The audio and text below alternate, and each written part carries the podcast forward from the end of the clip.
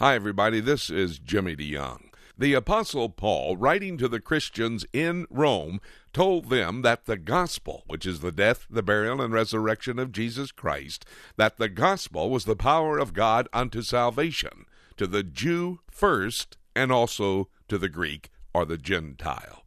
Well, I explain the whys and hows of sharing the gospel of Jesus Christ to the Jew first. The Jewish Messiah has come to his chosen people, the Jewish people. And you need to understand the command, the contradiction, the compassion, the covenants, and the conflict that will surround the Jewish people and getting the gospel message to them.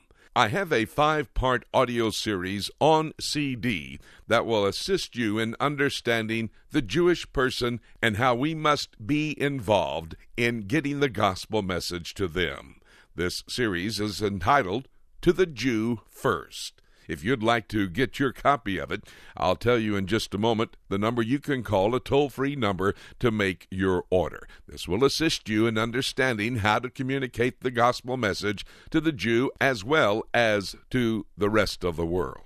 I'll give you that toll free number to call in just a moment. But before I do that, let's take a moment and listen to the first in the series of To the Jew First. This is entitled The Command. We'll be back in a moment after you listen to this portion of the message, and I'll tell you how you can get your own copy of the entire five hour audio series on CD. Now, here's the message. We have a theme verse behind us here. For I'm not ashamed of the gospel of Christ, for it is the power of God unto salvation to everyone to believe it, to the Jew first, and also to the Greek.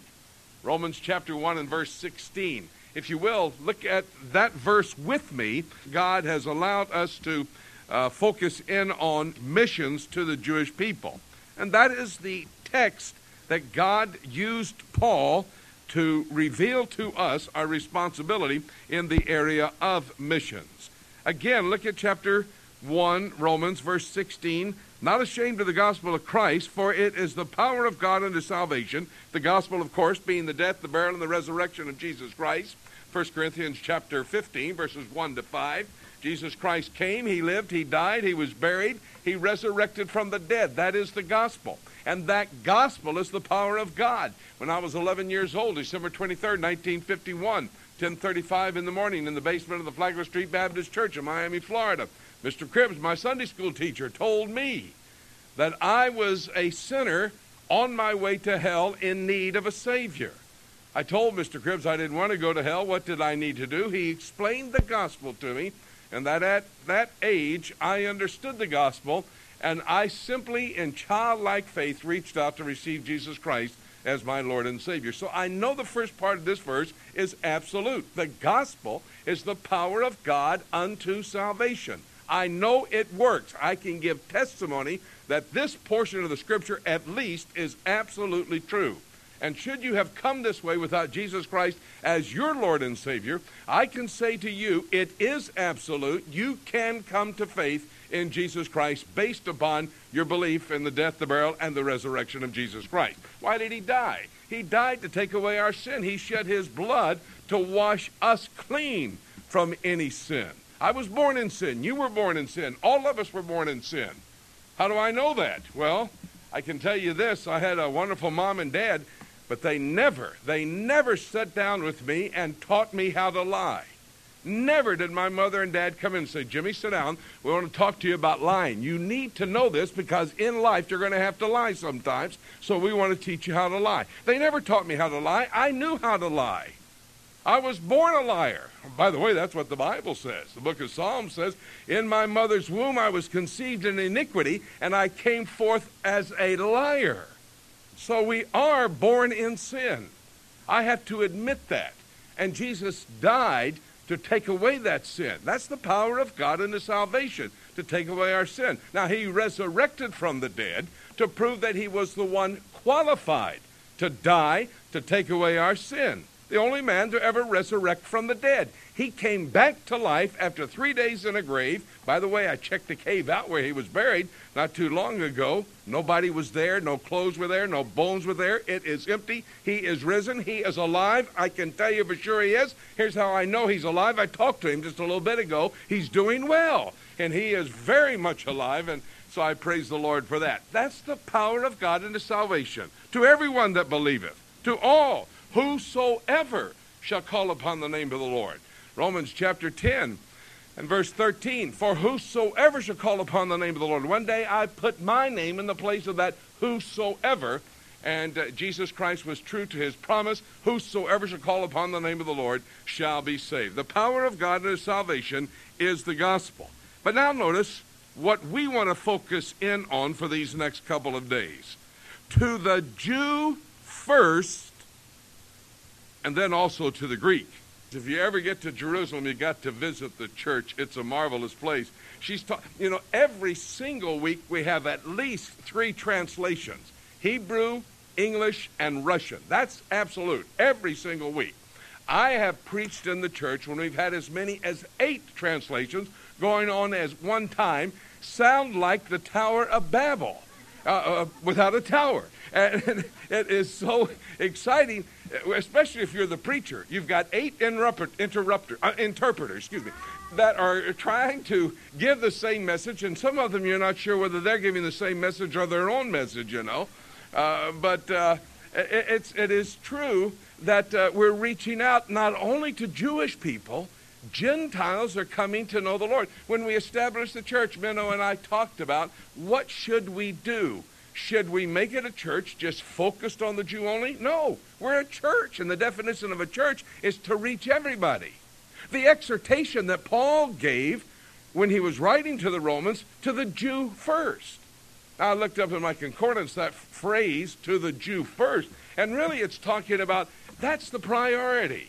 We are commanded to honor the Jew first, in principle, to reach the Jew first to make it a priority in our ministries, no matter what they may be and where they may be. Of course, in Jerusalem, the focus would be on the Jew first, but here in Philadelphia, in New York City, where some are from, in Phoenix, Arizona, in Miami, Florida, where Judy and I come from, they, they refer to Miami, Florida as Jerusalem South. I mean, you know, eh, there's Jews all over the world. Remember, they were scattered there in 70 AD. General Titus fulfilling the prophecy that Moses gave, he said to the Jew in the 28th chapter of the book of Deuteronomy, If you don't obey me, if you don't abide by the covenants that I have made with you, I will scatter you to the four corners of the earth. That prophecy was fulfilled in 70 AD when General Titus destroyed the temple, devastated the city, and dispersed the Jews to the four corners of the earth. In fact, there is even a monument to the fulfillment of that prophecy. It stands today in the city of Rome. It is called the Arch of Titus. When General Titus dispersed the Jews to the four corners of the earth, he returned home to Rome where his father was the emperor, and his father had erected this monument and actually a fulfillment, a tangible monument to the fulfillment of Bible prophecy, the book of Deuteronomy, chapter 28. And so, thus, our command is to go to the Jew first. I said to the Jew first because of honor. Let me just share with you from the book of Romans. Not only in chapter 1 does it talk about a responsibility to the Jew, throughout the entire book of Romans, it's dealing with those Jewish people who were the first ones to come to know Jesus Christ as Lord and Savior. I'll never forget, I was on a boat on the Sea of Galilee one day, and a Jewish lady a typical Jewish lady. I don't know what a typical Jewish lady really is, but she looked like a Jewish mama for sure. If you'd have looked up in the dictionary a Jewish mama, her picture would have been right there. And uh, just a, a, precious lady. I was just falling in love with her. And uh, she was listening to me, and there was Jews and Christians on the boat, and you know, of course, I was talking with all the Jews. And all of a sudden, she walked over and she said, "I don't know what's wrong with you Christians." I said, "Why? What's the matter, ma'am?" She said, Don't you know the first Christian was a Jew? I said, That's right. That is, I said, boy, that's good. I like that. I'm going to use it. May I use that? That's, you know, for the first 20 years, the first ones in the church, the early church, were Jewish people who came to know, became believers in Jesus Christ as their Messiah. And so I said, that's great. Well, she was very proud. She got this Christian that was up there talking, and so I let her relax a few moments and I walked over to her and said, I don't know what's wrong with you Jews. She said, What do you mean? I said, Don't you know the Jew was the first Gentile? She said, The first Jew was a Gentile? I said, Yes. How'd that happen? I said, glad you asked me, lady. And I took her back to the Bible. Abraham was a Gentile out of Ur of the Chaldees. And God brought him into the land and established the Jewish people. And he's the father of the Jewish people. And, and so, what an interesting story. But to the Jew first. Why? Because of what they have done in the past. Look at chapter 9 of the book of Romans with me just a moment. Chapter 9 of the book of Romans. Romans chapter 9, verses 4 and 5. Let me show you something. Here's the reason, one of the reasons that we go to the Jew first with the gospel message. Number one, verse 4 Who are Israelites? To whom pertaineth the adoption and the glory and the covenants and the giving of the law and the service of God and, uh, and the promises? The question is, who are the Israelites? Verse 5 Whose are the fathers and of whom, as concerning the flesh, Christ came? What that is saying, basically, we can't quite make out, understand what it's talking about. The reason that we should go to the Jew first is because from a Jew came our wonderful Savior, Jesus Christ. From the loins of a beautiful Jewish young lady, probably in her late teens, living in a city called Nazareth, the Holy Spirit of God impregnated her. She was she conceived with the Son of God within her womb, and she would bring forth the Messiah, Jesus Christ. The most miraculous incident that has ever taken place in history a virgin birth, and Jesus Christ would come forth from the Jew. You know, that dates back all the way to the book of Genesis, chapter 3, and verse 15. God told Eve that indeed she would have a son who would become the Savior of the world. And when that happened, Satan's immediate strategy was to do what he could to destroy that possibility. So what did he do? He contaminated humankind. The reason for the flood, sixth, seventh, eighth chapter of the book of Genesis, is because Satan's strategy was contamination of humankind for the purpose of not allowing the Messiah to come. But God had set aside eight people. The Bible says in the sixth chapter of the book of Genesis that Noah and his sons were perfect in the eyes of the Lord. Now, that doesn't mean they were without sin. I just told you, all of us are born in sin. And Noah and his three sons and their four wives, they were all born in sin, but they were perfect. The fifth chapter of the book of Genesis is a genealogy. You know, sometimes in our Bible study or our, our daily devotions, we don't want to read genealogies. There's some great things you can read in genealogies. In the fifth chapter of the book of Genesis, you see a genealogy from Adam to Noah. And you know what? There is no angelic evil blood in the bloodline from Adam to Noah. Thus, Adam, not perfect without sin, perfect without the satanic contamination on humankind, so that his pure bloodline could continue on and thus bring forth a pure Messiah without sin, born to a virgin one day. That's why to the Jew first. Thank you for taking a moment to listen to this first part of a new five hour audio series on CD entitled To the Jew First. We would love for you to have your own copy. I explain the whys and hows of sharing the gospel of Jesus Christ to the Jewish people. I talk about the Jewish Messiah, and I relate how God wants us to be involved in communicating the gospel to his chosen people.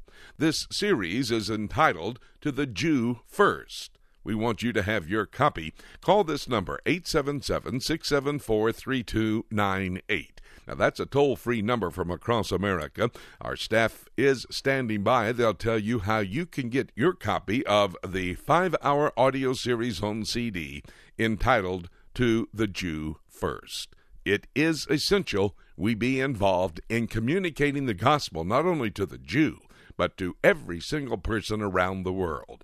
The only reason that the rapture of the church has not taken place and Jesus Christ shouting for us to come join him in the heavenlies is that he is not willing that any should perish, but all should come to the knowledge of the faith. If you would like to have your copy of To the Jew First, a five hour audio series on CD, call this number right now. It's toll free and they'll tell you how you can attain your copy. That's 877 674 3298. And remember, that shout to call us to be with Him in the heavenlies could happen today. So let's keep looking up until.